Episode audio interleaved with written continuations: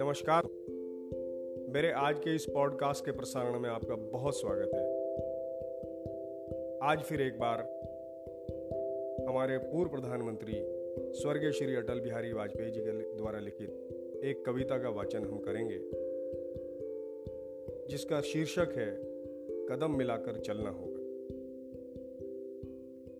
बाधाएं आती हैं आएं, घिरे प्रलय की घोर घटाएं, पांवों के नीचे अंगारे, सिर पर बरसें यदि ज्वालाएं,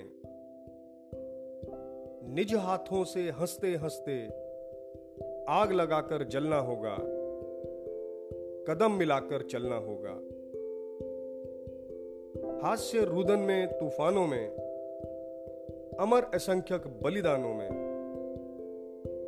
उद्यानों में, वीरानों में, अपमानों में, सम्मानों में, उन्नत मस्तक, उभरा सीना, पीड़ाओं में पलना होगा, कदम मिलाकर चलना होगा।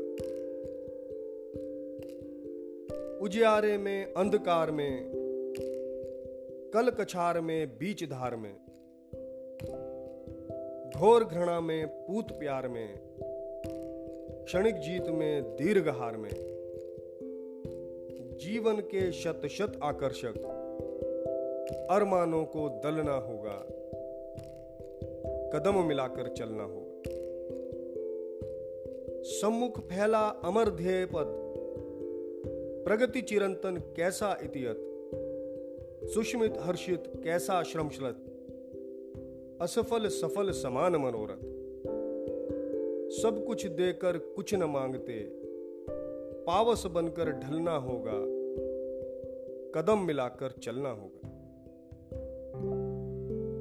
कुश कांटों से सज्जित जीवन, प्रखर प्यार से वंचित यौवन, नीरवता से मुखरित मधुवन, परहित अर्पित अपना तनमन,